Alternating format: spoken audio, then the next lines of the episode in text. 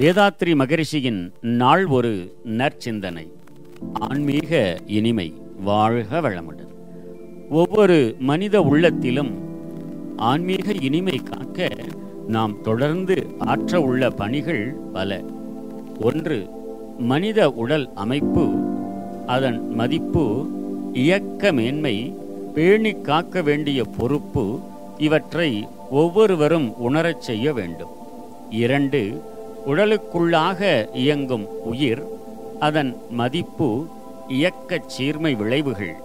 இவ்வுயிரை ஒழுங்காக இயக்கச் செய்ய நாம் தெரிந்து கொள்ள வேண்டிய நெறி முதலியவற்றை எல்லாரும் உணர வழி செய்ய வேண்டும். மூன்று மனித உயிர் தனது விரைவான சுழல் இயக்கத்தால் உற்பத்தி செய்து கொண்டிருக்கும் சீவகாந்தத்தின் மதிப்பு அதனுடைய அற்புதமான இயக்கங்கள் விளைவுகள்.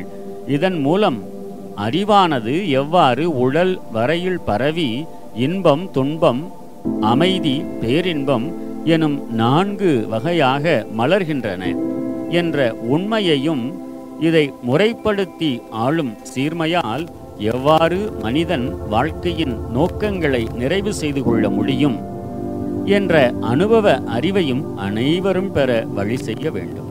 நான்கு ஆதி நிலையில் இருப்பாற்றலாக முற்றறிவாக உள்ள அருட்பேராற்றல் எவ்வாறு உயிர் மையத்தில் இடம்பெற்று சிற்றறிவாக இயங்கி அனுபோக அனுபவ தெளிவால் பேரறிவாக முழுமை பெறுகிறது என்ற மறைபொருளை மக்கள் உணர வழி செய்ய வேண்டும். ஐந்து.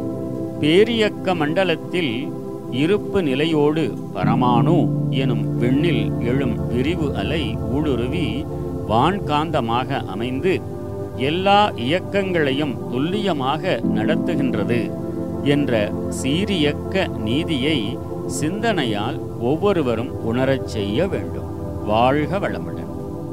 நம் கடமை அறவாழ்வின் நாட்டத்தே